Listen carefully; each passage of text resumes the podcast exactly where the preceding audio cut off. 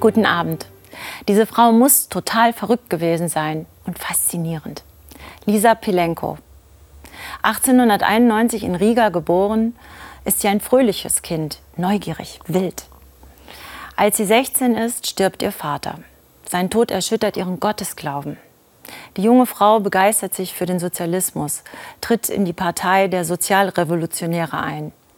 Während der Oktoberrevolution arbeitet sie mit den Bolschewiki zusammen, gerät zwischen die Fronten, entgeht nur knapp der Todesstrafe. Mit ihrem zweiten Mann flieht sie aus Russland nach Frankreich. Dort im Exil sterben zwei ihrer drei Kinder. Statt zu verzweifeln, findet sie wieder Zugang zum christlichen Glauben und völlig abgedreht. Aus Lisa Pilenko wird Mär Marie, eine orthodoxe Nonne. Doch statt in einem Kloster zu leben, kümmert sie sich in Paris um ihre Landsleute, richtet ein Obdachlosenasyl ein, baut eine Armenküche auf, versteckt Männer und Frauen des Widerstands. Auf ihre Initiative hin retten Pariser Müllmänner etwa zwei Dutzend verschleppte jüdische Kinder in Mülltonnen aus einem Gefangenenlager. Die Folge? Mère Marie wird ins Frauen-KZ deportiert nach Ravensbrück, nicht weit von Berlin. Und hier, völlig paradox, geradezu irre, sieht sie sich am richtigen Ort. Russisch ist ihre Muttersprache.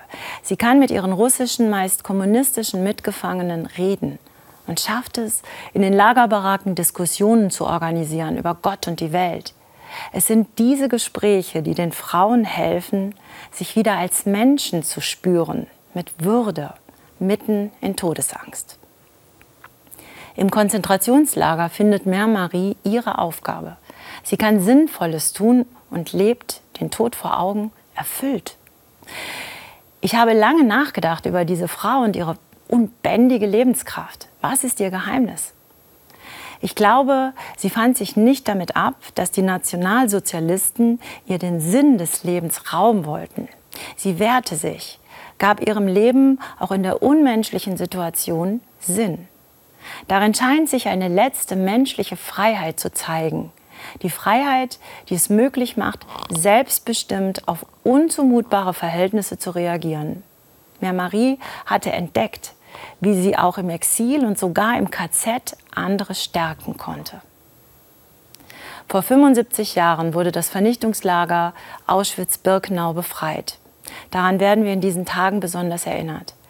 Was ist eigentlich der Sinn der Erinnerung an die Befreiung vom abgrundtief Bösen? Ist es nicht unsinnig, wenn ich zwar zurückschaue, mich aber nicht für die Befreiung derer einsetze, die heute in Lagern zusammengefercht werden? Mich faszinieren, ja provozieren Menschenrechtsaktivisten, die sich nicht einschüchtern lassen und der Versuchung widerstehen, zu denken, da kann man ja eh nichts machen.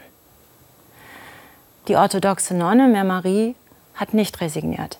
Sie hat ihre Freiheit genutzt, die Freiheit, selbst unter schwierigsten Bedingungen dem Leben zu dienen.